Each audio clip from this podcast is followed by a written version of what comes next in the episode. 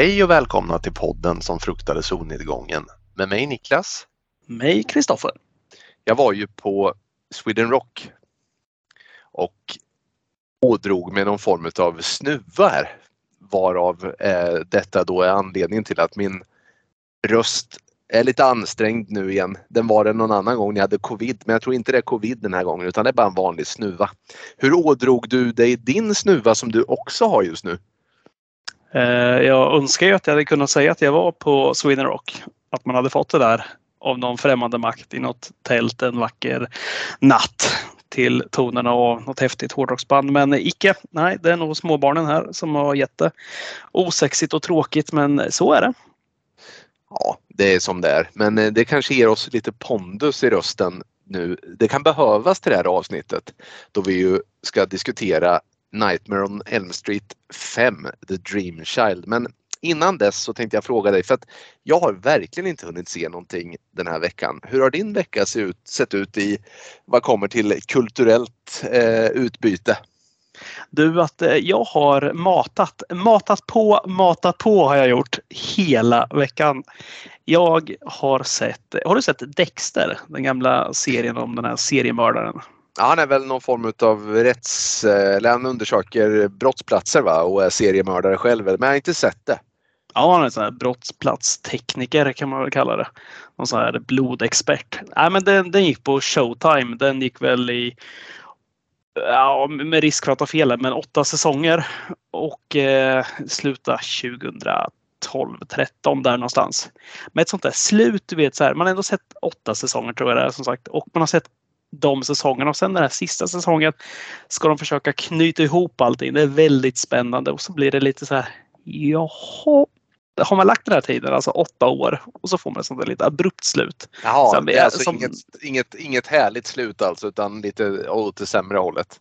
Alltså jag tycker ändå det är rätt okej okay slut ska jag vara ärlig och säga. Men jag, du vet, jag gillar ju så lite öppnare slut. Lite så här förtolkning. Man behöver inte få allt förklarat. Men äh, jag, vad jag läst mig till i alla fall så var det ingen hit bland Showtimes tittare. Så att eh, nu, det de har gjort faktiskt är att tio år senare nästan, nio år, så gjorde de en ny nu med samma skådisar som heter Dexter New Blood. Kom bara tio avsnitt men med ett kanske lite mer inom situationstecken värdigt slut då.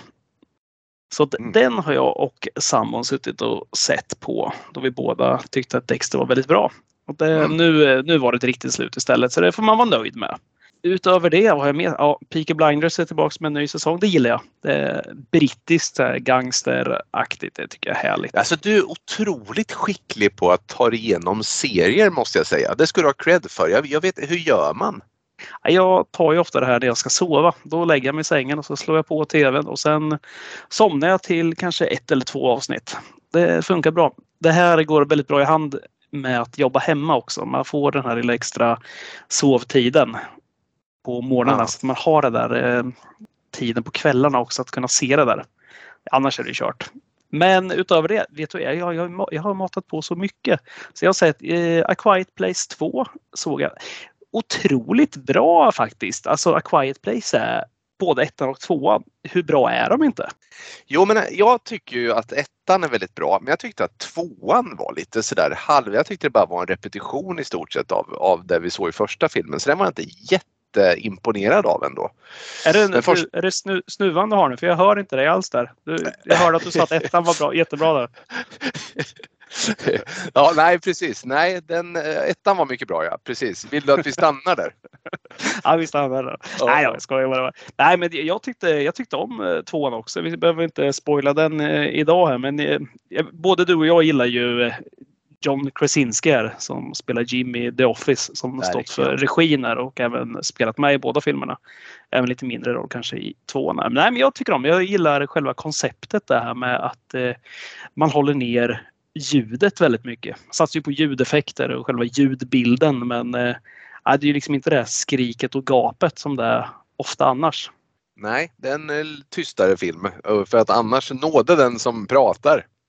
Ja, men inte nog med det utan jag har faktiskt, nu har jag bara kommit eh, halvvägs in i det men eh, du tipsade mig om en film för ett bra tag sedan Och det händer inte jätteofta att jag inte ser de filmer du tipsar om. Till skillnad mot eh, hur du hanterar tips. Alltså jag, får ju, jag, får ju, jag får ju så mycket tips så att jag får, du vet, jag blir som de här i scanners. Ja, det blir liksom, det blir bara, det blir bara köttfärs i min hjärna av alla tips. Din hjärna har ju plats för 10 tips ungefär per 10 år också. Sen väldigt låg hjärnkapacitet när det tips. Ja. Nej, men jag såg den här, eller inte, jag har inte sett hela dem, men jag såg den här Run som du tipsade om ja. med den här dottern som blir medicinerad av sin eh, moder. Och, Vad eh, tycker du så här långt? Ja, men jag tycker den är bra. Jag, vet, den påminner så mycket om, eh, det kom en dokumentär för ett tag sedan med, eh, vad heter hon som vi pratar om, Patricia Arquette. När hon spelar en just morsa som medicinerar sin dotter. Alltså den, är, den bygger på ett, liksom ett riktigt fall. Mm. The Act heter den.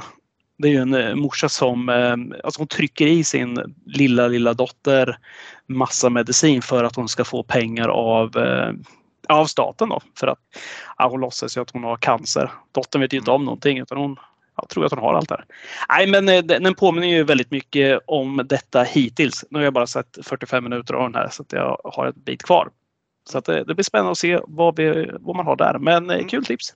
Ja, men den eh, gillar jag skarpt. Den tyckte jag var riktigt, riktigt eh, spännande och eh, underhållande. Så att ja, den, alla, alla tips till den filmen. Det har ju setts många olika tappningar på det där folk som blir isolerade mot sin vilja och sen börjar eh, sakta ta sig ut. Så ja, men den, den är väldigt bra. Väldigt bra. Man gillar ju lite det där någon som eh, alltså blir satt isolerad i ett hem, alltså, antingen av föräldrar liksom, eller alltså den här, fan det låter hemskt att säga, men liksom, du vet den här Fritzl-liknande mm. eh, scenen liksom att man Alltså någon som du ändå håller kär på något sätt, liksom någon familjemedlem eller liknande. Någon som stänger in dig. Ja, och sen måste precis. du både överkomma den, alltså kärleken till din, den karaktären och du ska fly därifrån. Alltså det, ja. det brukar bli bra. Det är mycket att brottas med.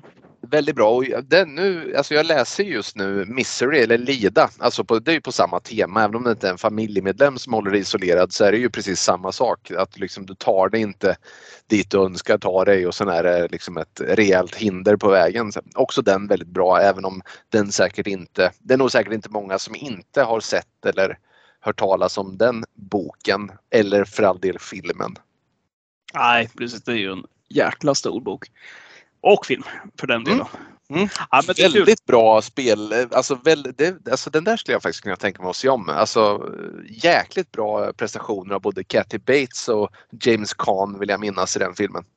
Ska vi kasta upp den redan nu kanske som en kommande ja. film som vi kanske kan ta någon, eh, ja, om ett par avsnitt. Den det är kul för det är så här som jo. man har sett men som är, det är tusen år sedan jag såg den. Jag har nog inte ens hört någon så här podd om det tidigare heller. Nej. Jag tänker efter. Äh, då kastar vi upp kul. den där mm. på listan. Men du, innan vi börjar prata om dagens film så tänker jag att vi ändå har, eftersom vi har ett skräcktema här och eh, du har varit iväg på festival och lämnat mig i min ensamhet så tänker jag att, eh, alltså jag vet ju att du älskar Merciful Fate och jag vet också att det går väldigt hand i hand med just skräcktemat. Kan du bara kan du ge oss en kort recension om det här? Nu är vi ingen hårdrockspodd men skräcken finns där. Ja, hemskt gärna. Eh, Merciful Fate då ja, det är ju för den som är intresserad. Hårdrocken när den eh, börjar närma sig de lite mer mörka. Så om vi säger att Black Sabbath är först med att spela det lite mer okulta, mörka, lite flörtar med djävulen och så vidare så, så kan man väl säga att Merciful Fate är liksom en brygga över till den lite mer eh, hårda och kanske lite mer extrema hårdrocken. Även om de i sig inte är något extremt band så är det liksom, ja men det är en steg, ett steg ytterligare ut i mörkret. Och den här konserten gjorde ingen besviken kan jag säga för King Diamond som den här eh, ganska karismatiska frontfiguren heter han äntrade scenen med någon så här form av bockhuvud på huvudet, liksom, med sån här horn. Så bara gled han runt lite så här, du vet som den här, eh, ja, men den här påven i Ghost glider runt eh, och, och liksom bara i någon form av så här läskigt majestät. Så gjorde han det också och sen, sen var det liksom en karneval av gamla godingar från, det är egentligen två plattor jag gillar med Merciful Fate. De har inte gjort jättemycket studioalbum. Men det är en skiva som heter Melissa och en som heter Don't Break the Oath och det var mycket låtar från båda dem. Och en osläppt låt eh, som hette eh, The Jackal of Salzburg, schysst titel för övrigt som också var riktigt bra. Och eh, ja, men alltså det är ju mycket sådär, hans eh, falsett, eh, så han är ju känd för sin så här vindpinande falsett och den höll väldigt bra. Kanske hade han lite jobbigare de lägre registren men eh, liksom och tajta var de tyckte jag. Nej, det var en riktigt, riktigt, riktigt schysst. Det var ju nästan de jag var där för att se primärt så att jag var jättenöjd. Det är en stark fyra i betyg till Merciful Fate. Härligt att höra. Kul! Det är mm. klart att du ska få berätta av dig lite av festivalen. Jag kände att du bara satt där på och skakade nästan och ville ha ur det, men inte vågade ta ton. Det är tråkigt att det känns så. Ja, verkligen. Sen vill jag bara säga det också att jag, eh, vi, eh, det andra bandet som jag verkligen ville se det är ju, nu tänker folk så här, nu säger han Guns N' Roses, men det gör jag inte för det är verkligen inget favoritband för mig. Faktum är att jag skiter fullständigt i Guns N' Roses och gjorde det också innan festivalen. Men det var alltså Saxon och Saxon, eh, de, eh, det är så gamla gubbar som eh, du vet kommer från samma liksom, håll som Iron Maiden och Judas Priest lite grann och det, det höll väldigt bra. Och eh, ska jag vara lite fräschare också så vill jag faktiskt eh, ropa hej åt eh, Nightwish för de tyckte jag var riktigt bra. Och även Dropkick Murphy. Det är väl de band som jag tyckte var bäst på, av det jag såg på festivalen. Sen är det lätt att man sitter kvar i den där solstolen och dricker lite öl istället för att se band. Eh, du vet hur det är, när man får feeling för det där ölet. Då, då eh, sitter man gärna kvar ibland. Jajamän, det där känner man ju igen. Det är, eh, halva grejen med att åka är ju att sitta i den där stolen och dricka sin fisljumna långburk.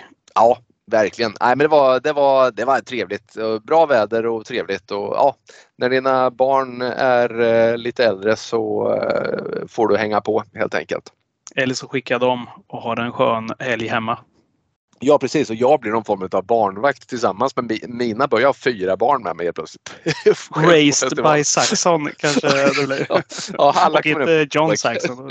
Nej, precis. Ja, det kan bli bra. Nej, Härligt! Veckans film alltså. Helt enkelt eh, Terror på Elm Street eller Nightmare on Elm Street 5. The Dream Child.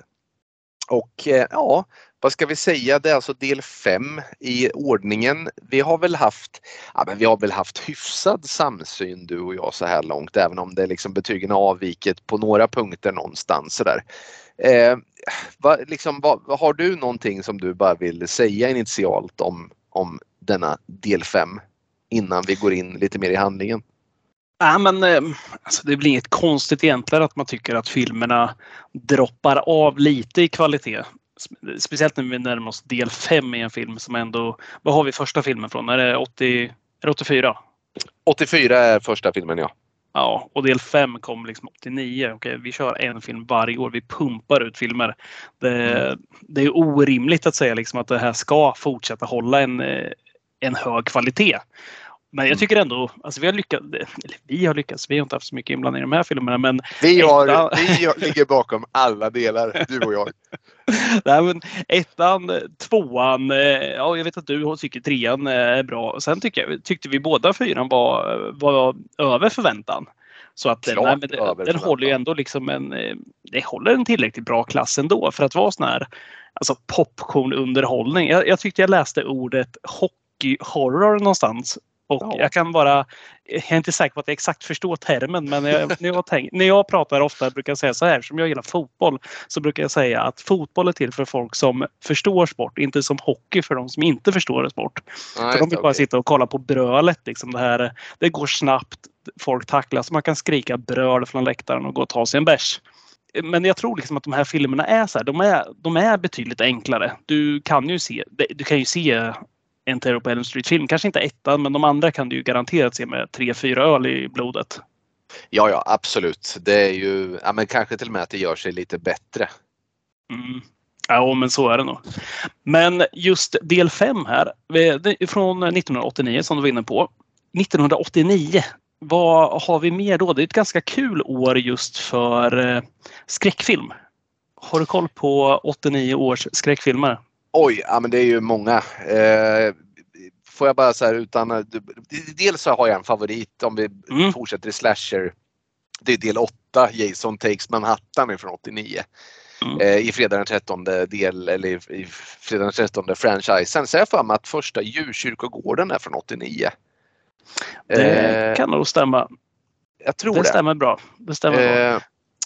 Sen får jag nog, behöver jag nog lite hjälp. Det var, du tog mig på uppstuds nu jag på att säga. Så att, ja, nej, men det var ju meningen också givetvis. Det här hade inte jag i huvudet innan heller. Nej, men det som är kul är ju att det är just lite kanske franchise-året liksom för att eh, alla de har pumpat ut rätt mycket filmer. Inte i samma takt som eh, Nightmare on Elm Street har gjort, men vi har eh, Jason Takes Manhattan precis som du var inne på och det är ju fredag den 13 såklart. Men sen har vi även Halloween 5 kommer också. The Revenge of Michael Myers släpps 1989. Så vi har alltså tre franchises som alla släpper sin film detta år. Vilket är lite kul trivia bara att ha. Onda dockan kommer jag att tänka på, men den är kanske från 88 förresten, den första filmen. Ja, ja det är kanske. Ja, nej, kul bara. Vi har ju Stephen Hopkins är ju han som tar över regin. Rennie Harlin eh, valde att gå vidare och göra andra typer av filmer. Mm. Har du någon direkt sådär på Hopkins? Ja, det har jag. Det, för det första så är det ju såklart Rovdjuret 2. Det vet jag att eh, vi, det var en film som jag avskydde förr men så såg jag om den för något år sedan och tyckte att den var, alltså då i kölvattnet av att se den liksom under förutsättning att den, här, den här är kass så vart jag faktiskt positivt överraskad. Den är såklart inte i närheten av den första rovdjuret men jag uppskattar den här maffian och stadsmiljön med rovdjuret och så vidare. Den var schysst. Sen vet jag att han har gjort en så här, det finns en lite nyare film som heter The Reaping med Hilary Swank som har några så här bibliska förtexter. Hon besöker någon by som är då pesthärjad eller som på något sätt upplever det som Bibeln skriver om som kommande katastrofer och sådär väldigt länge sedan jag såg den även om den kanske är från 2007 eller något liknande så, så ja det är för länge sedan för att jag ska minnas. Men eh, den har jag sett också. Och sen har han väl gjort några avsnitt i 24 också va? Mm, stämmer alltså bra. gamla Kiefer Sutherland eh, serien där. Jajamän, jajamän. Eh, det, ja, det, den här The Reaping hade jag faktiskt glömt bort där. Den, eh, jag såg den också. Jag tror jag såg den när den kom där. För mig att den, jag ändå tyckte den var hygglig ändå. Ja, Betyget okay. Eh, skrämmer en lite när man ser det här när man landar på 5,6 men det är ju som vanligt med skräckfilm. Ja. Eh, som det. Eh, jag har även gjort lite avsnitt i en favoritserie jag har. Kanske världens grabbigaste serie. Californication. Ja, med David Duchovny. Ja, Frank, eh, Frank ja. Fox Mulder ja. Jajamän, precis. Ja. Nej, men annars har han gjort en, en, faktiskt en av mina så här, lite så här guilty pleasure-filmer. Det är Savannens härskare, The Ghost and the Darkness, den här med Michael Douglas och eh, Val Kilmer. Den tycker jag är, den tycker jag är härlig. Det är en sån här, ja, men, säga, lite mjukare skräckfilm får man väl nästan säga. Mm. Den är, är schysst kommer tänka på den här science fiction-komedin också, Lost in Space med en ganska stjärnspäckad rolllista med bland annat Gary Oldman och sen han Joey i Vänner. Eh, som kom, ja men den kom liksom precis i de här åren där jag såg som allra mest med filmen. Nu är inte det någon skräckfilm men den minns jag mycket väl också. Är inte det en riktig skitfilm kommer jag ihåg? Eh, jo, jag kan tänka mig att det är det men som sagt du vet ju hur det var när man såg filmer när man var yngre. Det var inte så jäkla mycket som man upplevde var skit då. Eller inte för mig i alla fall. Jag tyckte det är det bästa. Sen så gör man bort sig och ser om saker och ting och så är det skit. Jag kan tänka mig att det här är skit men eh, då tror jag att jag nej, var väl okej okay, liksom. jag, jag kommer nog mest ihåg att, vad heter han från Vänner? LeBlanc. Ja, Joey Tribbiani, Matt LeBlanc. Ja, herregud vad otroligt sopig skådis det är. Alltså. Ja, det är ohyggligt kass. Ah, ja. vi, vi ska inte prata om Matt LeBlanc. Även om, även där hade vi kunnat stå iväg ett tag tror jag. Men eh, ja. ah, vi hoppar den biten. Han har inte gjort så mycket mer den eh, goda Stephen Hopkins här på äldre dagar. Det har mest blivit eh, serier där. Som eh, hos många andra. Ja, så är det. Han får vara glad Men, att han gör något. Ja, men den här Nightmare on Elm Street 5 då här, The Dream Child, som, eh, den har ju precis som alla de här andra uppföljarna som vi har pratat om. De har ju tryckt ut dem på alldeles för kort tid så att som vanligt har de haft strul med manuset. Det, säger, det känns som vi har sagt det i sista tre avsnitten här när vi har behandlat ja. den här franchisen. Men de skrev, av, de skrev eh, utkast som inte varit godkända. De hade planer för att Freddy skulle ha ett barn i eh, ett tidigare, eh, som idé för en tidigare film. Vart också kastad, togs upp som idé för den här filmen, gick vidare ett tag, vart kastat, vart rewritat igen och igen och de kickade och anställde nya eh, manusförfattare om och om igen. Så när de började spela in den här, då hade de inte liksom, manuset klart. Och det känns ju som en röd tråd på de sista två filmerna fall vi har pratat om. Det är, liksom, det är inte färdigt någonting när de börjar. De är så besatta av att trycka, trycka filmen liksom klar. Nej men precis, och medan det kanske funkade i föregående film, del 4, för där liksom, jag tycker ändå, den håller ändå sin tråd på något sätt och även om fokus, alltså det är ju en obefintlig handling. Freddy tar dem en efter en men det är ändå schyssta miljöer och snygga effekter. Den här filmen känns som att den gör anspråk på lite mer. Den försöker vara lite mer, lite klurigare och då här blir det betydligt och tydligare att man inte har sett över saker och ting utan det blir bara, det blir bara en enda röra tycker jag i den här filmen. Mm. När de hade kommit till att spela in slutet på den här, alltså det vill säga liksom upplösningen, då var inte upplösningen ens skriven. Så att eh, de, liksom, de visste inte ens hur det skulle gå, eh, skådespelarna eller regissören själv. Men nej, jag, jag har lite mer grejer vi kan ta upp senare där. Så att, mm. det, det blir bara kul att kunna skicka in någon lite mer grej. Ja. Men vad säger du, ska jag, ja, eller ska du förresten berätta för våra lyssnare vad, vad som händer i filmen? Ett år har gått sedan de senaste morden i Springwood. Alice och Dan har börjat dejta och det finns inga spår efter Freddy Krueger. En dag drömmer Alice en mycket märklig dröm. Hon ser sig själv bli lämnad inne på ett mentalsjukhus klädd som en nunna med en namnskylt som säger Amanda Kruger. Precis när patienterna ska attackera henne så vaknar hon upp. Dagen efter tar Alice examen från high school tillsammans med sina nya vänner Greta, en blivande men motvillig modell, Mark, en seriefantast och Yvonne, en sjukhusvolontär och simmare. Kommande dag ser Alice samma sak igen. Hon ser Amanda Kruger föda en fruktansvärd och missbildad baby. Amanda försöker ta hand om babyn men den flyr ut ur operationssalen. Alice följer babyn till kyrkan där hon besegrade Freddy i den förra filmen. Babyn hittar här Freddys kvarlevor och lyckas via dem bli en fullvuxen Freddy Krueger igen. Han har kommit tillbaka och är nu mäktigare än någonsin.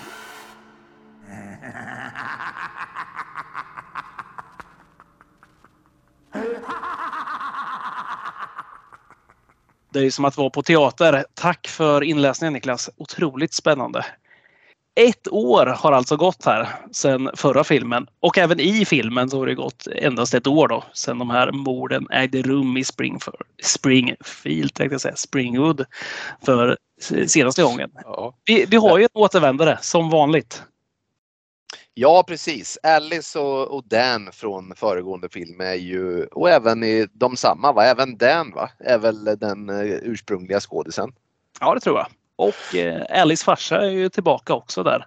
Lite ja. nyktrare. Ja precis, han är ju med där på när de tar examen ja och eh, pappan har nyktrat till och blivit en betydligt mer sympatisk figur tycks det. Ja, nej men precis. Så, men några nya eh, som, vi, som, som vi har konstaterat här, några nya eh, figurer då. Har du något som du vill säga om någon av dem så där som du tycker är värt att ta upp?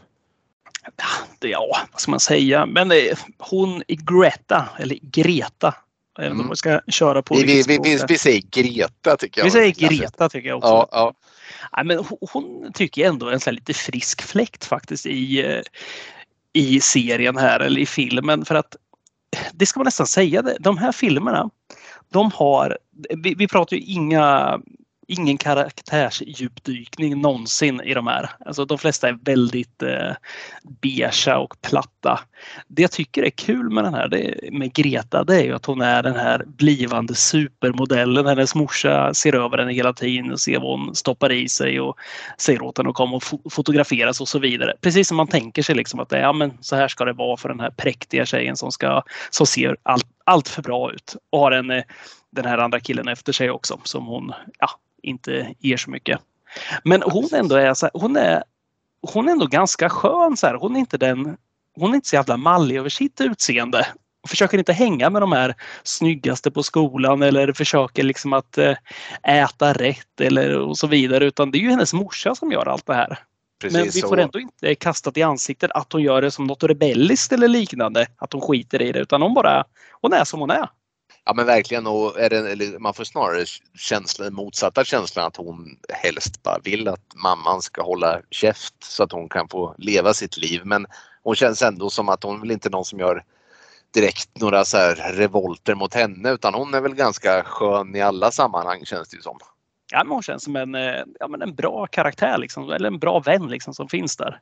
Mm. Ja, Jag tycker hon är härlig. Sen har vi den här Mark också. Den här, där känner man ju igen sig själv där som den här serienörden som, eh, ja, som bara vill sitta och läsa sina Ja serietidningar. och rita, rätt, rita rätt snyggt själv också. Ja, ja, men precis. Tydligen väldigt baserad på regissören Stephen Hopkins själv då, som är en stor seriefantast och nörd. Ja. Eh, lite roligt. Skulle vara mycket mer gotisk eh, var det tänkt. Men eh, fick ju nöja sig med att ha någon sån här eh, ja, vad säger man? Sån här graffititröja nästan på sig. Så här, mycket Ja. pastellfärger och solglasögon och blonderat hår. Gick Ja. helt åt andra hållet. Han, han, han, blev inte, nej, han blev ju inte någon Nick Cave-figur direkt. Nej. Sen har vi den här Yvonne. Mm. Som också dyker upp då, som är den här eh, sjukhusstuderande eller volontär och sen eh, någon slags aspirerande simhopperska. Greta och Yvonne, det känns ju som att vi diskuterar varuhuset eller någonting. Ja, kanske inte helt olikt ändå. Nej. Va, va, alltså Yvonne. Ja, det här är en karaktär. Jag bara, så, här, så fort jag såg det ville jag bara, men dö människa, dö. Alltså jag, vill, jag ville verkligen att den här skulle dö. Det första jag ville direkt. Jag Ja. Pratade på ett jobbigt sätt. Den vill jag ha död på. Ja, nej, men en så här jobbig alltså, och platt såklart. Alltså det är ju liksom, ja, nej, det är verkligen ingenting som fastnar. Nej. Och så har vi väl eh, då Dan och Alice då och de spelar ju egentligen som vi var inne på samma skådisar och de är ju liksom samma karaktärer fortfarande. Det har inte hänt Mm. så jättemycket mer där. De har börjat dejta nämner vi det som men de har ju setts ett tag. Får vi reda på. Filmen börjar ju på sånt jäkla 80-talssätt där med den här eh, det är så här filmat i eh, svart och lite så blått eh, filter. När de Vet du vad jag tänkte på för film? Vet du vad jag tänkte på för film? Åtta och en halv vecka eller vad heter den? Ja, dels den, dels den, men framförallt Strul med Björn Skifs som hela den på fängelset går i blått och svart. Alltså det är precis, precis samma. Är den från det året? Nej, det kanske kan det vara från 88 kanske. Ja, Eh, kanske. Ja, men, men precis som du säger, det är just den där blåsvarta liksom och sen någon som drar fingrarna längs ryggraden på någon och så här, det, scenen tar aldrig slut heller. Också mycket klassiskt 80-tal. Skulle du blivit förvånad när så här, eh, förtexterna var slut så här, och de zoomade ut och det inte var Dan där utan det var alltså Rutger Jönåker alltså, som, som ligger med Alice istället. Ja precis, Rutger Jan-Åker som precis har, precis har hittat någon så här dold utgång från sjukhuset eller från fängelset. Nej, det är, alltså, är, är Rutger Jönåker, är det det absolut bästa namnet någonsin? Ja, det senaste, för karaktären heter väl inte det? Han heter väl Conny va? Ja, är alltså- det någon gång lägger han sitt- på det. För han står där. Det är faktiskt ganska, det, det måste man ge den filmen. Det är ju underbart. Han säger inte att han heter Per Johansson utan han heter Rutger Jan-Åker. Ja, det är så underbart. Otroligt.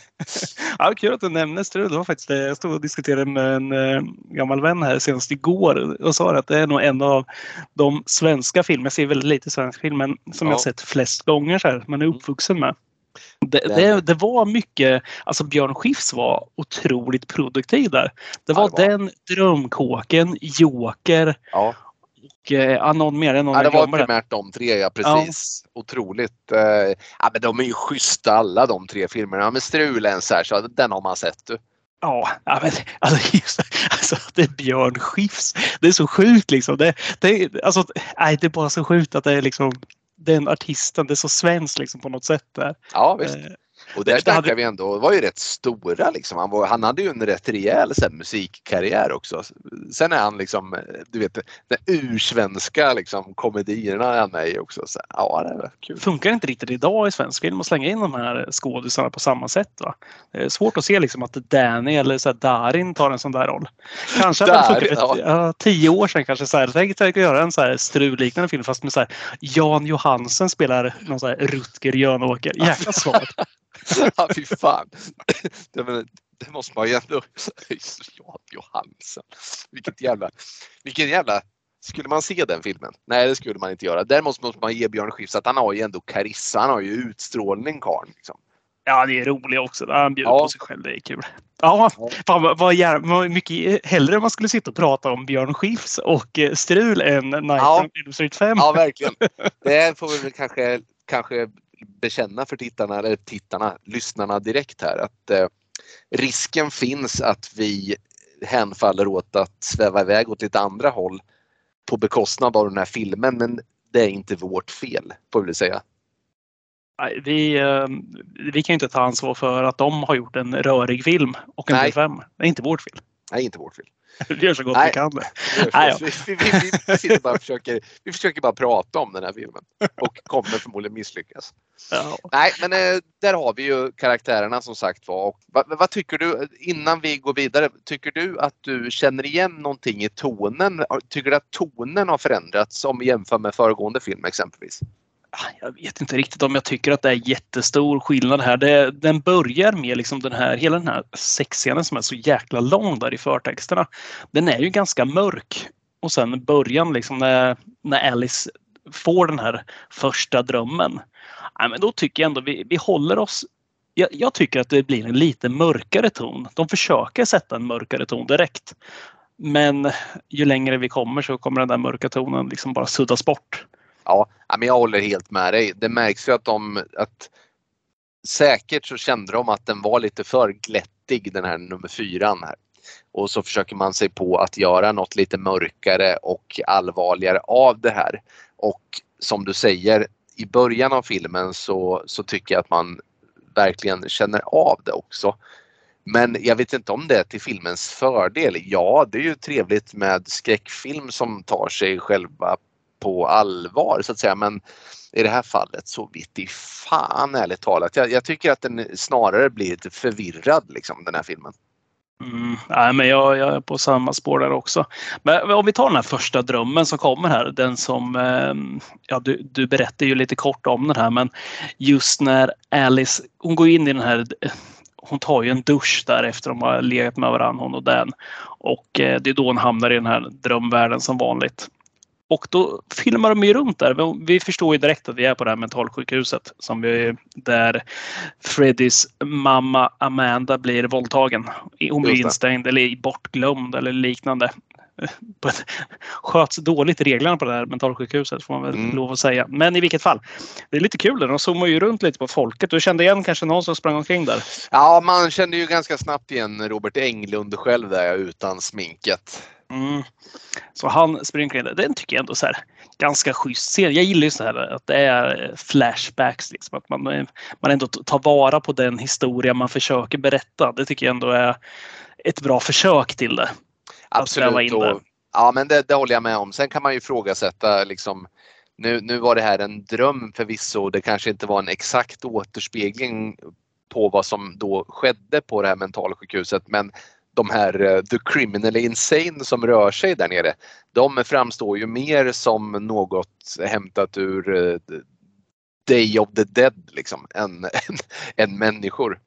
Ja, det, det tänkte jag också säga. Liksom, de är ju som Jack Nicholson blir i slutet av Jökboet. Liksom, de är ju helt putsväck där nere. De liksom ja. här, kan ju inte skala en banan där. Så hur de lyckas Nej. våldta den här stackars Amanda där, där nere, det är ju ett, eh, det, är det största frågetecknet i hela den här filmen skulle jag nästan säga. Ja, det är ett stort För att, eh, ja, De har svårt där. Nej, men det, det man får se där när eh, vi bevittnar ju då att hon blir, ja det klipper ju precis innan hon ska bli våldtagen får vi väl anta då. Sen eh, när hon har den här andra drömmen när hon återigen hamnar i Amandas eh, kropp eller vad man ska säga då. Och eh, när den här bebisen då ska födas som vi förstår är Freddy vad tycker du om bebisen där? Alltså jag gillar ju de här effekterna som vi har varit inne på, de här praktiska effekterna. Men jag förväntar mig, eller jag vill ha något lite läskigare här. Alltså jag, jag skulle gärna ha ett vanligt barn. Liksom. De behöver inte ändra det så mycket så att det ser ohyggligt ut tycker jag. Men här, alltså det här barnet, det blir ju som att se på Mupparna eller liknande. Det kände jag också och jag vet inte, som sagt, åt, återigen så är det ju drömsekvenser så att man vet liksom inte riktigt om de försöker återspegla någonting eller om de bara vill liksom säga ja men här är Freddy. Men man har ju inte fått intrycket av att Freddy var ett missbildat barn utan snarare så var väl han en vanlig människa, om än en väldigt ondskefull sådan, som sen skadades ohyggligt i en brand. Han var ju inte, man har ju inte fått några indikationer på att han skulle varit missbildad från dag ett liksom. Nej, nej men exakt. Eh, och det här känns det som att det är, det är någon slags så här 10 kilos klump som kommer ut med så abnormt huvud också. Det, jag sitter just nu och tittar på en bild på det. Jag vet inte vad det är. Du vet, om man får vara lite elak här, men du vet hur Jan Guillou ser ut? Så här, han har ju ett väldigt stort huvud för en väldigt liten kropp. Det är väldigt schysst att göra så här påhopp på någons utseende här också. Men Jan Guillou, han, han, han, han kan leva med, han, han, han kan ta skiten. Han ja. sköt en isbjörn också så han, han ska vara tyst och sitta ner i båten tycker jag. Ja. Eh, men ja, han, den där varelsen alltså, den, den har det där enorma huvudet och det där stora bakhuvudet också på en väldigt liten kropp. Det ser väldigt roligt Lite som IT e nästan. Ja. Fast lite fetare. Lite mer hull på sig. Ja, nej, men som sagt, det är, jag, är, det, jag är enig. Alltså, jag gillar ju praktiska effekter, men det här vet jag inte riktigt om jag köper ärligt talat. Jag gillar snarare i så fall berättelsen om att eh, han är en, var en vanlig människa. Hela grejen är att han var en vanlig människa men att han nu drivs utav någon så här hem då för den där pöben som satte eld på hans, hans hus. Men eh, nej, den, eh, det, jag, jag köper inte det där riktigt. Hela, och barnen och bebisar och graviditeter och det ena med det tredje är ju ganska centralt för den här filmen. Eh, vilket också titeln The Dream Child kanske då indikerar också. Mm.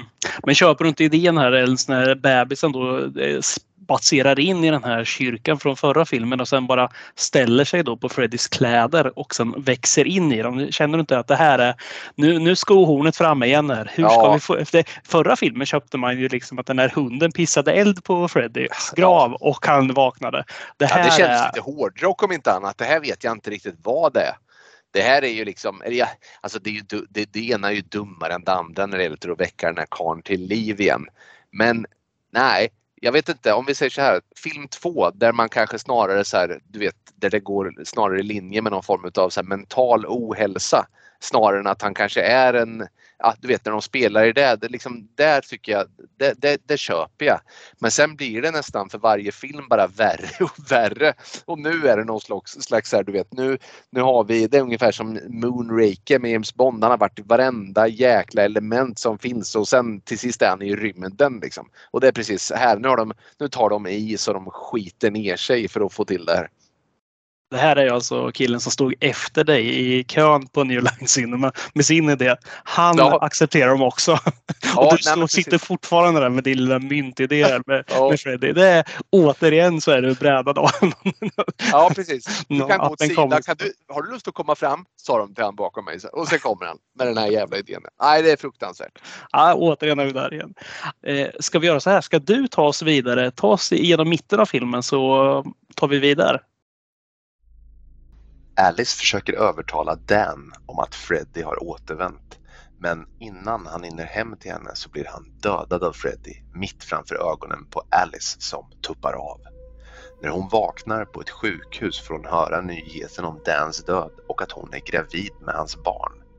På natten får hon besök av en ung pojke som heter Jacob som berättar att han är ensam och att hans mor inte bryr sig om honom.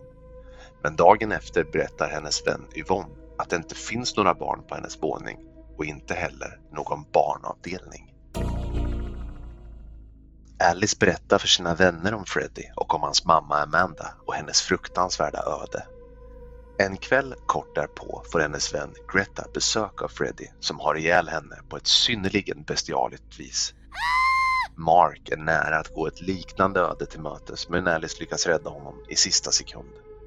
Vännerna upptäcker också att Jacob är Alice ofödda barn och att Freddy använder Jacobs drömmar för att dra in sina offer i drömvärlden åt honom.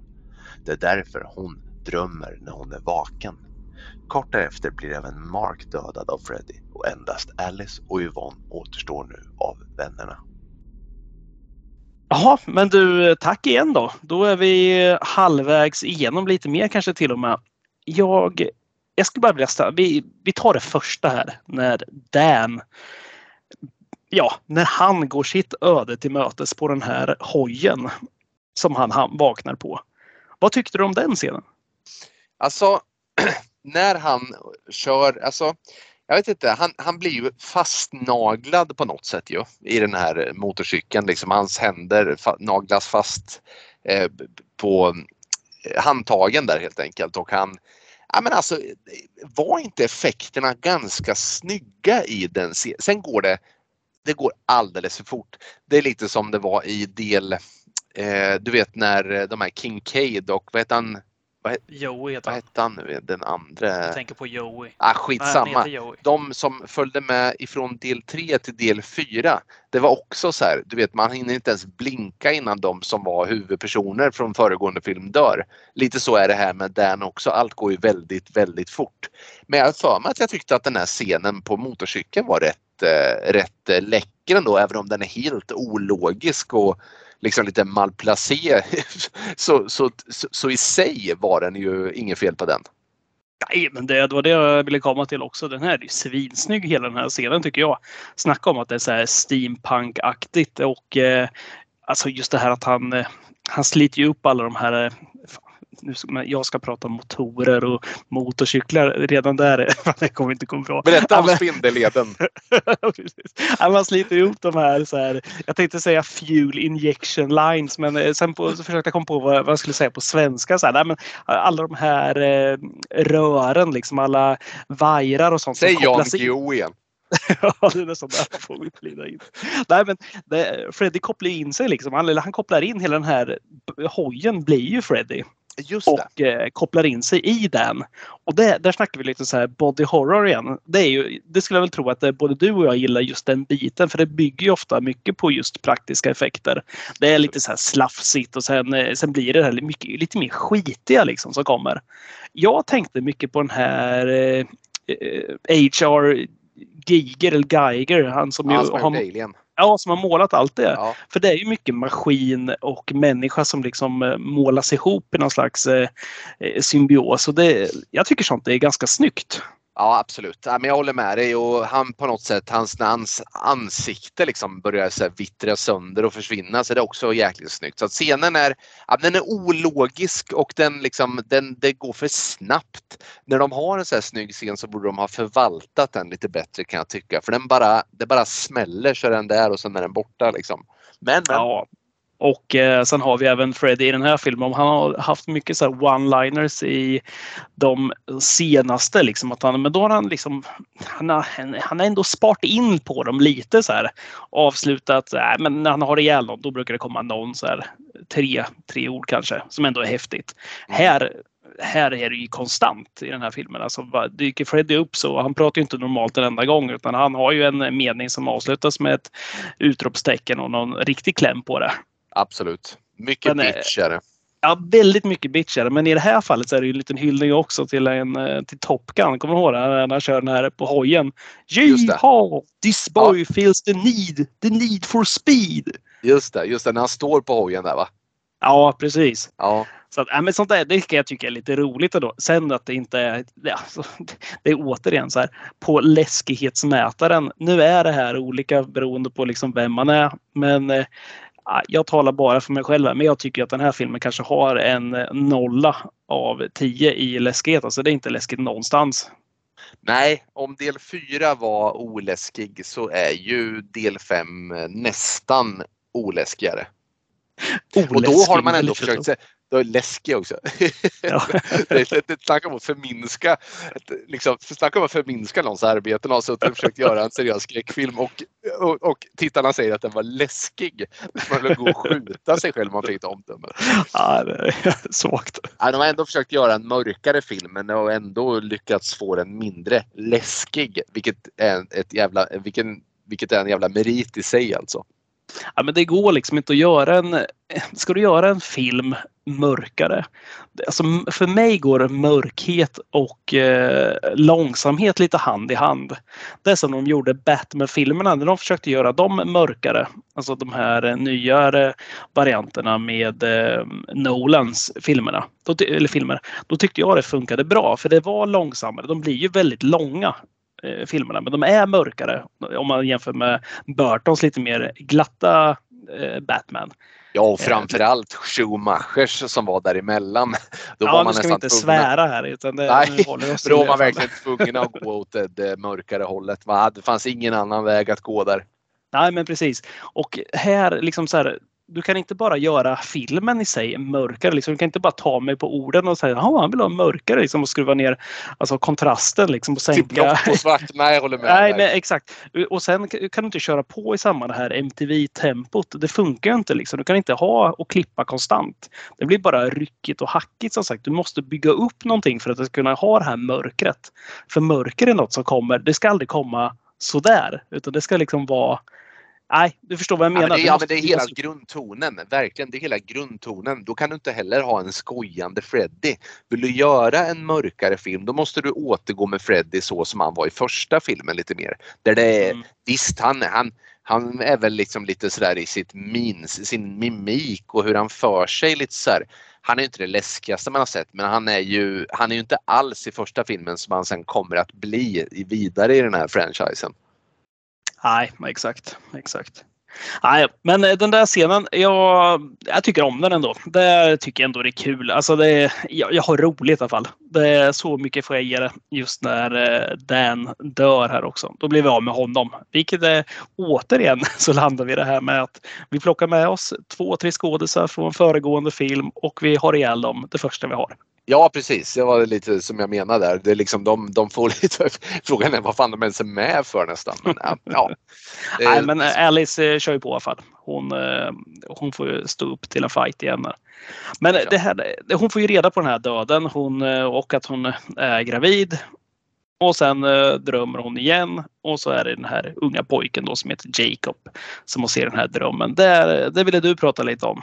Ja, men först vill jag bara eh, stoppa och backa lite till eh, just det här med drömsekvenserna för att jag tycker ändå att både i del 1 och 2 och 3 åtminstone så tycker jag att då har vi i alla fall fått se en person som blir sömnig och sen vaknar de upp i den här lite, du vet, ah, man känner ganska snabbt att det här är en dröm.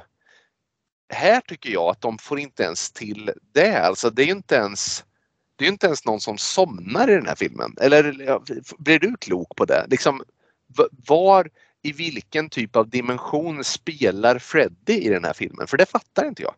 Ja, men det är det som är så jävla rörigt också. Eh, för det de har är ju att, eh, vi kommer till det sen eh, lite senare, men vi kan lika gärna spoila nu för det är inte så stort. Men det är ju eftersom hon, Alice har ju Jacob i sin mage, det är ju hennes ofödda barn. Eh, eller även en ung Freddy beroende på hur man ser det. Men eh, han drömmer ju i hennes mage, det vill säga fostret drömmer. Och det är ju i Jacobs drömmar då som Freddy hittar in och kan eh, ta sig in i eh, de drömmar som folk har, vilket är ganska ologiskt. Men eh, det är därför till exempel Alice ser de här sakerna utan att gå till sängs. Liksom hon somnar ju inte. Hon, hon dagdrömmer nästan utan att somna. Förstår ja, vad jag menar? Ja, exakt. Hon delar liksom Jacobs dröm. Nej men precis och det, det, ja, där är man ju med ungefär. Det bara, problemet är bara att det gäller ju det gäller ju egentligen inte bara Alice utan det gäller ju alla eh, mer eller mindre. Eh, Ja, men jag tror att det har med det här att göra att Alice kan ju dra in folk i sina drömmar och hon Ja. drar väl in dem då. Vilket är, så tolkar jag det i alla fall. Men eh, Mm. man får ju ingen bra förklaring på det här och eh, om det skulle vara så så är det också helt otroligt eftersom vad vi vet är ju att Alice tar över de här krafterna som folk har ja, eh, när de dör. Vilket eh, de hade i, i förra filmen. Ja. Vilket uppenbarligen ingen har i den här filmen för de får ju inga krafter alls. nej det är väldigt, väldigt svaga personer som hon tar över. Ja, Det, det, men du, om du och jag skulle dö i en dröm och Alice skulle få våra krafter. Det hade Ja. ju inte varit någon jättehit för henne. Hon hade inte dragit jackpotten. Nej, det hade hon inte gjort. Hon hade suttit eh, på någon så här, du vet, regissörstol utanför ett tält med en festival i bakgrunden och bryggmästaren i högra kanske. Försökt döda Freddy med en långburk bryggmästaren. Han är- har varit ett svagt slut. Ja, väldigt svagt. Nej, men du, du, du nämnde honom också, han Jacob. För det där, han känner man ju igen. Han har ju han har de här speciella ögonen som man känner igen. Han ser ut lite som en Ray Liotta. Eh, rest in peace måste Ja jäklar när han var vad, liten. vad lik när du Det säger är det. samma typ av ögon liksom. Ja, det är sant. Eh, Han är också med, han är ju, om du kommer ihåg, det är en av mina favoritfilmer. Jag såg mitt största biominne någonsin i livet när jag var med min ena storebror och såg på Jurassic Park på bio 1993. Då är det en scen i början av filmen där en liten pojke gör sig lustig över Sam Neill när han berättar om dinosaurier. Och Sam Neill börjar så här berätta om vad den här dinosaurien hade gjort med den här pojken om eh, han hade befunnit sig då på dinosauriernas tid och är ganska så här icke barnvänlig i sin eh, utläggning. Eh, klassisk scen. Men det är alltså den lille pojken, han har ju bara en liten liten roll men jag kommer ändå ihåg det där utseendet alltså direkt för att han, är, han, han har ett speciellt utseende. Ja men ta mig fan när du säger att det är han. Det är, alltså när du berättar det så ser ju han framför mig också. Mm. Att det är Ja. den här pojken. Ja, han, han står med raptornklon på sig där. Ja exakt, och det måste låtsas vara. upp kan- hans mage. Ja men det, är- det, men det, det är helt rätt, det är ju han. Mm, mm. Vad, vad sjukt. Det, jag såg det också framför mig när du sa det. Han har... eh, Ja, kul. Ja, ja kul nej, men sen vet nu jag inte om han är med i något annat. Ja, men, men jag vet inte om han är med i någonting annat. Det är ju liksom, ja men det är fyra år innan då. Vilket är helt sjukt för att han ser ju exakt lika stor ut i Jurassic Park. Han har inte åldrats på de här fyra åren. Jaha, Eh. men då, den har vi i alla fall. Den här lilla pojken som står i Freddys hus där. Och eh, ja, verkar vara väldigt ensam. Eh, ja men precis. Eh, nej, men sen är det ju det här, jag vet inte hur mycket vi ska fastna i det, men vad tycker du om det här med liksom Freddys samspel med den här Jacob då? Nej, ja, jag lägger ingen vikt vid det alls. Det, det känns direkt som att det där kommer inte vara så betydelsefullt för filmen. Alltså det spelar liksom ingen större roll, kände jag. Nej, nej verkligen inte. Nej, jag fattar det- liksom att så här, ja, men då, han vill ha han på sin sida. Ja, han vill...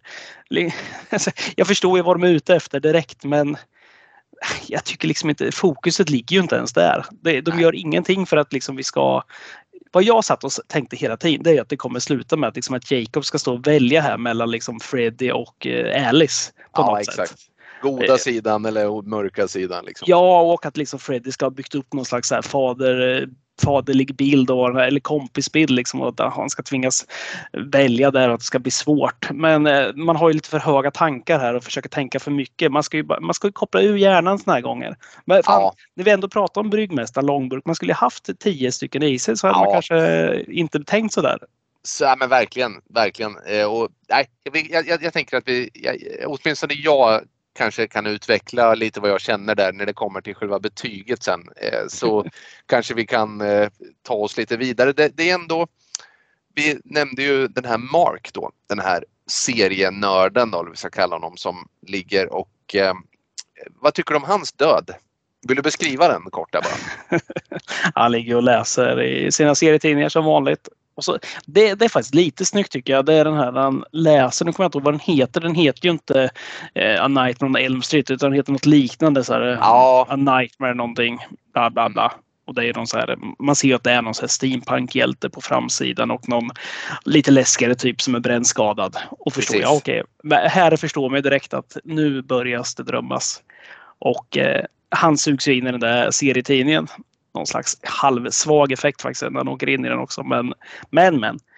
Och han kommer in där och då, som vi var inne på, hur läskigt det än är eller blir när Mark förvandlas till den här serietidningshjälten. Den någon slags muskelknutte med någon så här sikte för ögat och ser ut som hämtad ur Gears of War-spelen eller liknande.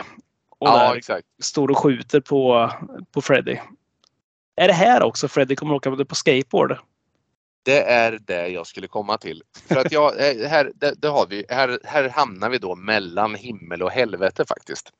För att jag är enig, han ligger ju och läser sina serier och sen så liksom så kommer han liksom närma sig närmare och närmare sig själv i det här seriealbumet och på sista sidan innan han sugs in så ser han just sig själv ligga på det sättet han själv ligger i sängen och läser det här seriealbumet. Sen sugs han in i serien.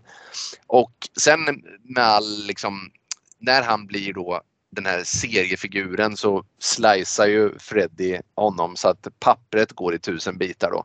Så att indirekt så, så dör han ju även om det här blir väldigt så här, icke-läskigt så kan jag ändå uppskatta scenen.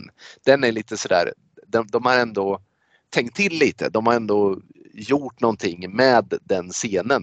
Men Ja, det är kreativt och snyggt där. Det, Ja, det jag- får man ge dem. jag tycker det också. Men när Freddy åker skateboard på jakt efter Mark. Det där, ja men, jag skulle inte ta i onödan men där dog jag lite grann alltså. Det, det är för dåligt. Det är för tramsigt. Där tappar de allt. De hoppar över gränsen liksom.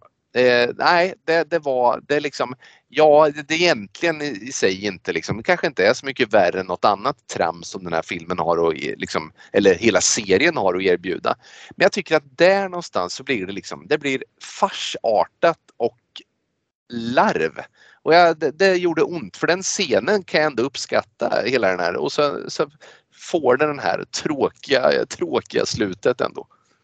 Ja, jag är benägen att hålla med. Jag tycker att jag får lite flashback till eh, del tre här när den här drakar och demonen, demoner trollkaren kommer Ja. till och Ja. ska ha ihjäl Freddy. Eller även i förra filmen när Freddy dyker upp på den här sandstranden iklädd eh, eller iförd solglasögon. Det blir också Ja. så här, ja du sluta.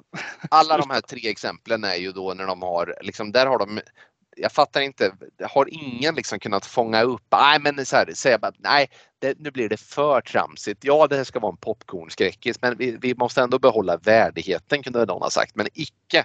Där eh, trampar de över alltså. Ja, men det skulle vara liksom som att... eh, Tänk om så här, Bela Lugosi skulle spela Dracula. Så här, och han skulle ha på sig sin cape, sitt bakslickade hår och sen helt plötsligt skulle han ha på sig någon så här så fubu-brallor så här, sittande nere så här, nedanför röven, så här, skatebrallor. Det skulle liksom inte...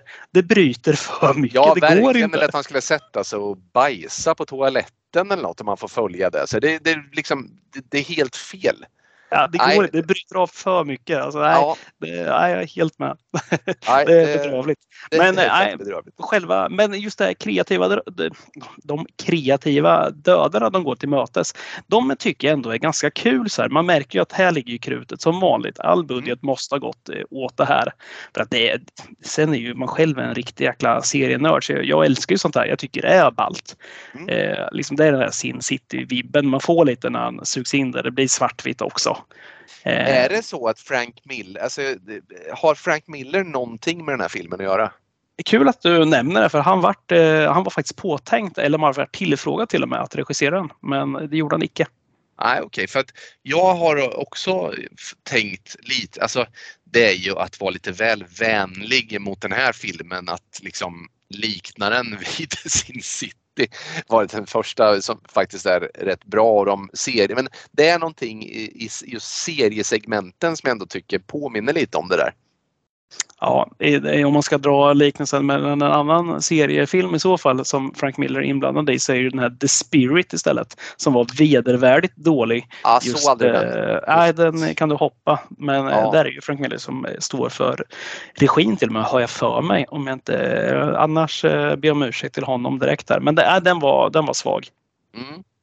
Men den här andra döden som då Greta går till mötes istället. Mm. Den där har vi också något som man tycker om. Jag gillar de här, alltså här praktiska effekter igen. Ja. Men ja, när hon sitter och äter där. Hon är på den här middagen med hennes eh, mor och lite finare vänner runt omkring sig. Kan inte du berätta lite kort där? Jo precis, ja, men hon sitter ju vid det här eh, långbordet och vill då inte äta. Hon har ju det här djupt komplexa förhållande, eh, förhållandet till mat då, på grund av sin mor. Men då tycker modern att ja, men, eh, nu ska vi passa på att äta och det här är ju, det är ju inte den faktiska modern utan det är någon form av elak drömsk version av modern då som, som då säger att eh, ja, vi, vi, vi bantar så vi kan äta ordentligt så vi slipper skämmas när det är fest. Då. Vilket den här gode Freddy Krueger tar fasta på och tvångsmatar Greta. Och där är jag inne på samma sak för då får hon ju det här ohyggliga, ja men det blir ju den här det praktiska effekten att de stoppar in så jävla mycket mat i hennes käft så att huvudet liksom antar en ohygglig form och kinderna är så här proppfulla och ja, men matar ihjäl henne mer eller mindre. Då. Eh, nej men den, ja, den, absolut. Liksom. Sen, är ju, sen är ju själva segmentet med Freddy när han lägger in saker på sina klor och så här, matar den. det blir ju så här, lite så här tramsigt och skojigt då. Men på rätt sida ändå tycker jag. Vad tycker du? Ja, jag håller med. Den går inte, den går inte över gränsen på samma sätt. Nej. Den, eh, ja, men den är mer så här äcklig. Alltså, den är så här, och den är så fet. Jag tänker på den här, kommer du ihåg den här franska filmen, Delikatessen? Ja. Ja, det är lite åt det hållet. Liksom, ja. den är, jag gillar, eller den här gamla eh, Monty Python-sketchen med, vad fan heter han, den där stora feta killen som går in på restaurangen som äter sig till... Eh, ja, som börjar döds, ja. Ja, ja, det är liksom ja. det samma effekter. Det, är det den när um, den gode John Cleese är kyparen eller? Ja, så kommer in med One little mint cookie sir. ja, ja, precis. Och det är det som får, det är det som är droppen liksom som får bägaren att rinna över. Ja, man exploderar där i, ja, i tarmar och slem. Nej, men det, det är samma ja, typ här. Man, liksom, man ser ju hennes kinder bara förstoras upp liksom av all mat. Och, nej, men det, den är ball. Den är ball. Det där får mig att tänka på ett, en kalanka serie som jag hade när jag var liten. Kalle, jag vet inte hur han lyckas få alla de här konstiga jobben som han får men han är ju på någon, han är ju kock då. När någon så här matrecensent ska komma till stan och det är väldigt viktigt för någonstans är det ju farbror Joakim då som äger den här restaurangen så ska Kalanka då laga maten eh, och vill ju laga att han ska smaka mycket den här recensenten som en stor så här, tjock grisgubbe. Liksom. Det slutar med att han precis på samma sätt så här, matar den här recensenten så till en vilda grad att han också exploderar där på restaurangen och sen så får ledas ut därifrån. Eh, ja, lite flera olika tappningar på, på den här eh, ja, ihjälmatandets sekvens helt enkelt. Sjuka är att eh, Kalle Anka-tidningen antar var läskigare av dem. Säkert, säkert. en sak som jag eh, tänkte på här också det är att innan Mark blir dödad här eh, om jag hoppar igen till Mark från Greta. Så han hjälper ju Alice med att komma på, ja men Alice har ju så jäkla svårt återigen att eh, berätta för folk och få dem att tro på att Freddy är tillbaks. För att om det är något som eh, invånarna i Springwood aldrig tror på är ju att Freddy kommer tillbaka. Ingen verkar förstå förstår det. Nej, trots alla dessa oförklarliga dödsfall så är det helt orimligt att det är någonting orimligt i görningen. Jajamän, även hennes eh, farsa då, Alice farsa som nu har nyktrat till. Eh, han var väl, eh, om jag inte missminner mig här, så var väl han inblandad i Freddys död till och med. Alltså de brändes ihjäl. Ja, ja. Eller om han, var, han visste om det i alla fall. Och han har ju förlorat en son även till Freddy. Mm. Och nästan en dotter. Så han ja, borde ju vara fullt medveten om det här. Men ja. han skrattar ju bort det här eller eh, ja, har förträngt Eller samband så förstörd av alkoholen så att eh, vem vet. Ja, han kanske trodde att det var något som hände i ruset bara. Fan, han är ju så perfekt 10 långburk in. Det är ju så ja. det är. Det är därför ja. att han kan skita i det här. Det måste vara så. Han har förstått hur man tar sig igenom. Nej, men i, oavsett så ingen förstår ju det här. Så att de börjar ju gå igenom. Hon ska förklara det för alla och få alla att tro på det. Den enda som verkar tro på det är ju egentligen eh, Greta och eh, Mark till slut. Då. Den här Yvonne skiter fullständigt Hon är bara jobbig, vägrar att tro på det. Men det jag tänkte på att återigen, du vet hur, vad jag tycker om hur de dödar Freddy varje gång. Att de, han dör av vigvatten och krucifix och vad fan allt möjligt så här kristet skit som han uppenbarligen är svag för inget ont om kristna, men det blir väldigt tråkigt när allt alltid ska ta, has ihjäl av den kristna läran, tycker jag. Ja, ja. Eh, och kommer du ihåg vilken bok Mark visar Alice när de är inne på, är det på skolans bibliotek eller liknande? Oj, nej. Nej, då, går, då hittar han en bok eh, som det står så här Christian mythology på. Och liksom, det, nu är vi där igen tänkte jag bara så Ja. här, nej. Hur, har ni inte lärt er någonting heller? Det, nej, det är svagt. Men det är återigen så klent bara.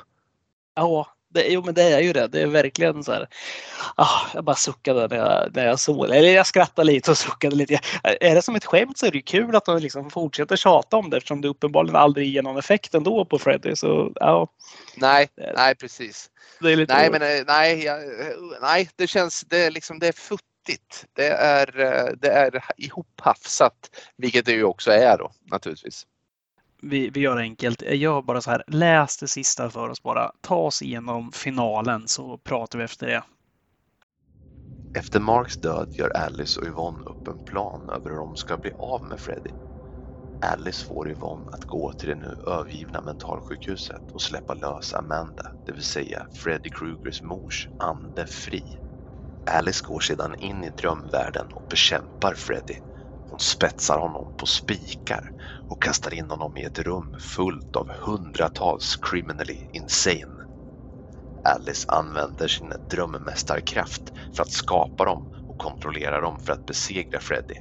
De attackerar honom och sliter av hans armar. Till synes besegrad lyckas ändå Freddy dra in Alice ännu en gång i sin egen drömvärld. Här ser hon återigen Jacob som berättar för Alice att Kruger har gömt sig inuti henne hela tiden och det var så han hittade Jacob. Alice driver ut Freddy men på grund av den starka smärtan tappar hon kraften att slå tillbaka. Yvonne går under tiden in i tornet och släpper ut Amandas ande. Hon går in i drömvärlden och säger till Jacob att Alice inte kommer att segra och att han måste använda sin makt på Freddy. Jacob skjuter vad som verkar vara en tung stråle mot Freddy och Dans, Gretas och Marks själar släpps ut. Freddy förvandlas tillbaka till ett spädbarn, liksom Jacob, och absorberas av Amanda respektive Alice. Amanda går genom en dörr in i ett ljus när Freddy försöker ta sig ut och kyrkans dörrar stängs. De är äntligen i fred från sina mardrömmar.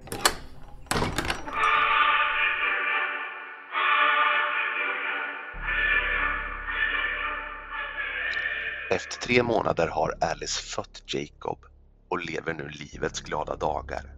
Hon har picknick i en park och precis när allt är så himla bra ser hon ett par barn hoppa hopprep och hon hör den ack så olycksbådande ramsan. One, two, Freddy's coming for you. Eh, tack Niklas! Otroligt! Alltså jag, sitter på, jag sitter som på nålar när du läser för att det, jag, det är så jäkla spännande. ja. ja, det, är inte klokt. Du, eh, det jag vill ta upp i det här, det är till att börja med, det är den här det som jag tycker är bra från första, från del ett som du läste upp, det är ju det här Flashback som vi har med Amanda, Freddys mor. Men när vi kommer till den här delen nu. Nu ska hon alltså befrias. Det är alltså det som är tanken för att Mm. eh, Freddy ska försvinna. Logiken eh, högst tveksam känner jag. Ja, det, den, den finns inte där. Den finns Nej. inte där. Och det är för spretigt, ärligt talat. Men du, jag vill, behöver också hjälp här för jag, jag vet inte, jag förstår inte. När hon, Amanda, hon eh, vart våldtagen på det här mentalsjukhuset. Hon födde barnet. Och sen någon gång dör hon. Tog hon livet av sig, jag kommer inte ihåg hur det är.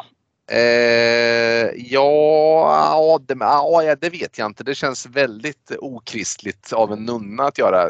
Kan det vara så? Nej, jag, det vet jag faktiskt inte. Ska vi säga så här, vi skiter i hur hon dog för att eh, Ja, vi bryr oss Det inte. gjorde hon för- uppenbarligen. Ja. Ja. Hon dog på något sätt.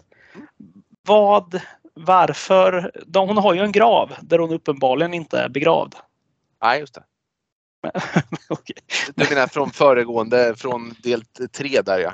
Ja, och de pratar ju om det i den här också. Att hon Ja. har en grav. Men Ja. att hon inte finns. För hennes ande är ju, vad säger man, liksom så här, den är restless. Fan Ja, säger man på svenska? Eh, Ja, Ja, precis. Ja den har inte Rastlös. funnit i ro. Ja, ja den är, den, den så här, restless legs. Den är så här jättehurtig. Ja. Nej men eh, skitsamma. Men eh, oavsett liksom. det- Den här måste ju, hon måste ju finna frid. Ja. Och, eh, ja men jag förstår inte. Vad, varför är hon instängd i något jävla torn? Inmurad? Det, det, och och, och va, på vilket sätt spelar det? Alltså, det blir ju så jäkla spretigt för det, det ger i sig kraft att besegra Freddy. Det, jag är inte med. Jag, det kan också ha varit så här att här befann jag mig mentalt på Saturnus. Liksom. Ja, men, eh, ha- gjorde vi båda det? Vi, vi, inte, vi såg inte den här filmen samtidigt. Nej, Utan, eh, Men alltså, det, men det det kan ju båda har tappat oss. Ja, ja, men vid det här laget när det börjar gå mot den här slutstriden med cirka 20 kvar. Där, där är det, men alltså sen är det ju så här. Det är ju en slutstrid som ska gå och det är en nunna som ska befrias eh, i något torn. Och det är, det är, det är alldeles för spretigt för att liksom kunna ta till sig det här känner jag. Jag hade bara velat ha en förklaring på. Jag vill bara veta hur fan hon hamnade där.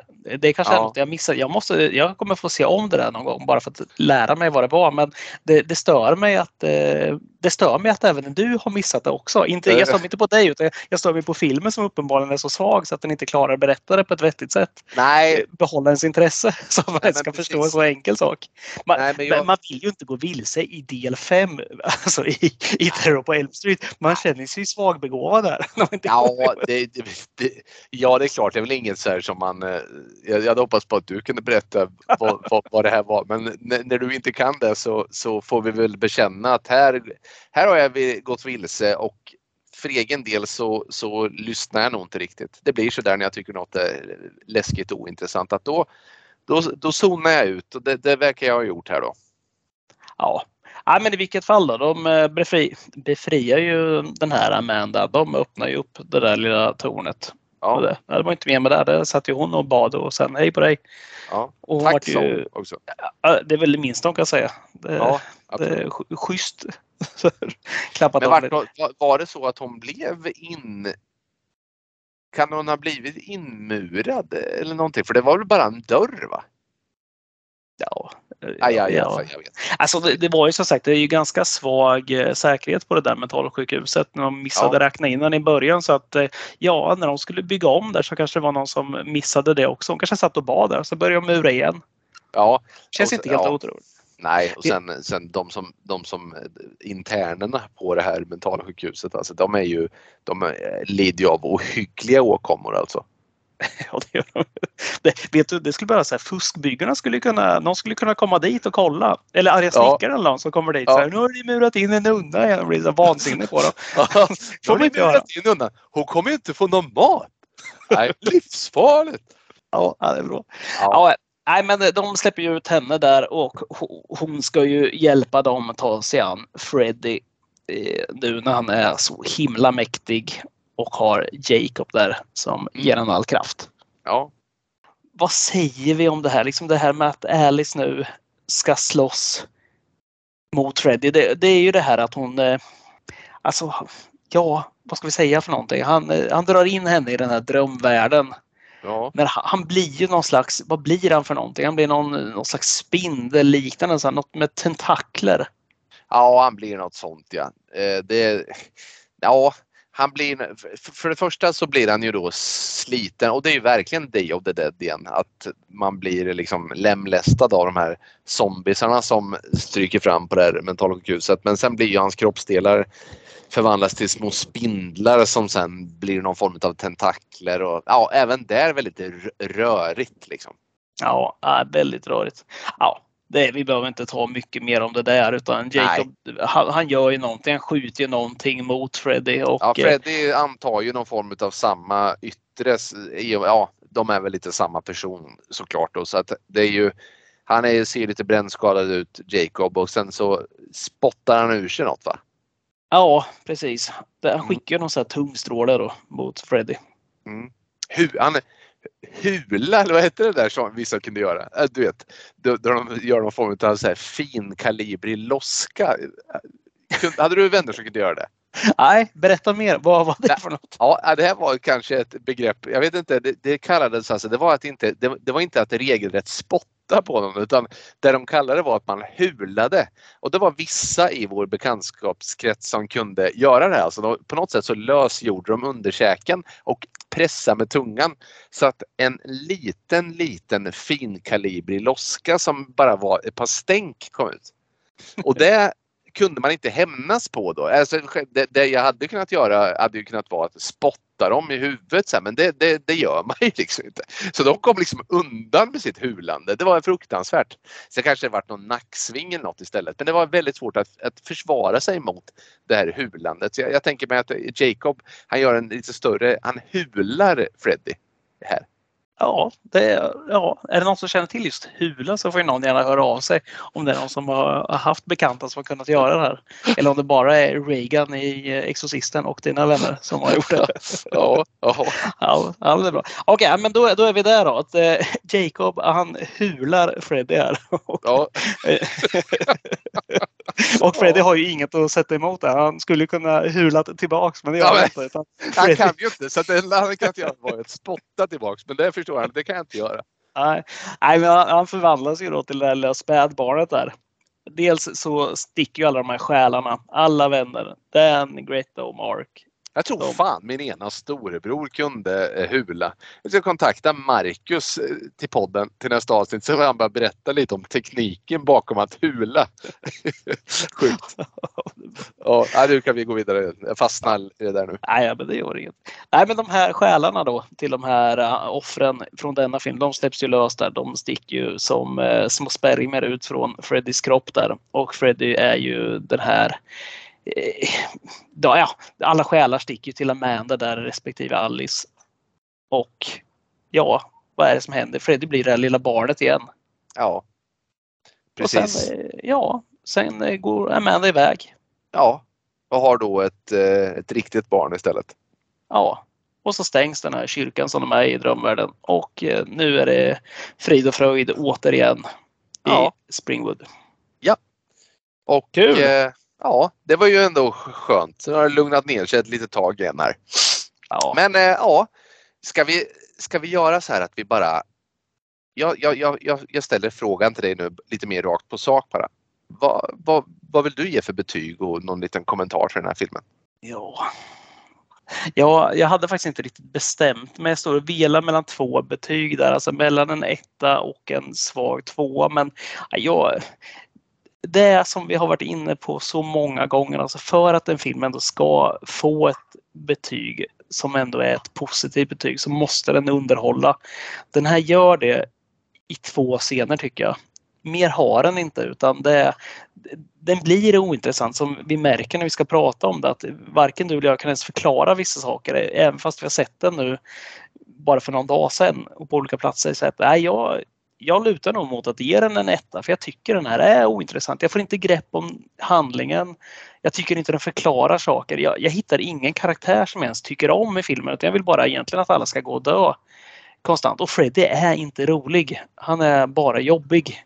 Ja, Ja, nej men jag, jag, jag är helt enig och kanske skulle man liksom sy ihop säcken. Det kan vi göra då också, men jag skulle ändå bara vilja göra jämförelsen att när vi har en första film som är, ja men den lever ju på sin ändå underbara idé som det här med att man, man får inte somna mycket bra. Film nummer två, ja, men den är ju som du, du, du höll ju din, vad heter det, jäkligt intressanta take på det här lite, du vet med den här eh, homosexuella frigörelsen och så vidare. Eh, mycket underhållande film. Trean, jag tycker den är schysst. Jag gillar mentalsjukhuset. Jag gillar eh, nej men jag gillar den filmen också av, väldigt nostalgiska skäl. Fyran överraskade positivt. Helt orimlig men alltid underhållande. Mycket underhållande. Den här filmen har liksom ingenting. Den, den, har, den har ett par schyssta praktiska effekter det, som vi har diskuterat. I övrigt så är den bara liksom ett, en jäkla röra och jag har svårt liksom att eh, inte börja så här febrigt fingra på min telefon. Eh, för att jag, jag, jag, jag, känner att jag börjar bli trött på den här grönröda jävla julgranen som springer runt. Eh, jag, jag börjar ledsna liksom. Och eh, den här filmen gör ingenting för att hjälpa mig att hålla fast vid eh, liksom någon form av tråd utan nej, tankarna far all over the place. Så jag, jag måste också ge en 8. Ja, det, det, är eh, knallfall alltså. Jag har gett höga betyg genomgående men är det någonting jag ska ta med mig i livet så är det att del 5 riktigt kass och den bör man undvika. Ja, eh, bara instämma i, till det alltihop. En annan sak som jag tycker liksom blir tråkig också, det är en skitsak men jag tycker det är tråkigt. De eh, kickade eller de gav inte förnyat förtroende till makeup-artisten heller Eh, som har jobbat i de tidigare filmerna. Utan de ersatte honom med en eh, David Miller istället till, till den här del 5 Dream Child. Och jag tyckte man märker det, det här såg jag efteråt, men jag tycker man ser det på Freddy också. Den, han ser Vet du, kommer du ihåg när man var liten och folk, vissa av ens vänner hade så här häftiga actionmans och mm. så A-team-gubbar och så kunde man ibland, i alla fall jag, så här, man kunde få någon så här gubbe som ens farsa köpte när han var i Thailand eller liknande så på någon resa. Så kom man hem och hade köpt någon liknande grej som var någon så här blek kopia. Ja. Det, hade, det hade liksom inga detaljer. Nej. Där tycker jag det är för att jag tycker på Freddy, alltså han, hela ansiktet och allting. Det här var väl för att eh, makeupen skulle gå snabbare liksom att få på för det tog ju sån mm. jävla tid tidigare. Men då är det ju snyggt. Han känns så här som du vet, så här, han känns som han är gjord av hårdplast helt plötsligt. Ja, Istället för en så här mjukare variant som är snyggt liksom att ta tid. Ja, det är ett, eh, Hans yttre är inte likadant längre. Det är verkligen så. Han ser inte likadan ut. Nej, men det är ett fuskjobb här. De har liksom inte gjort läxan här. Här har man inte alltså, tagit tiden och gjort jobbet rejält utan man har fuskat ihop det lite. Ja visst. Men du, har du någon idé om, eh, har vi diskuterat det? Vad ska vi se till nästa vecka?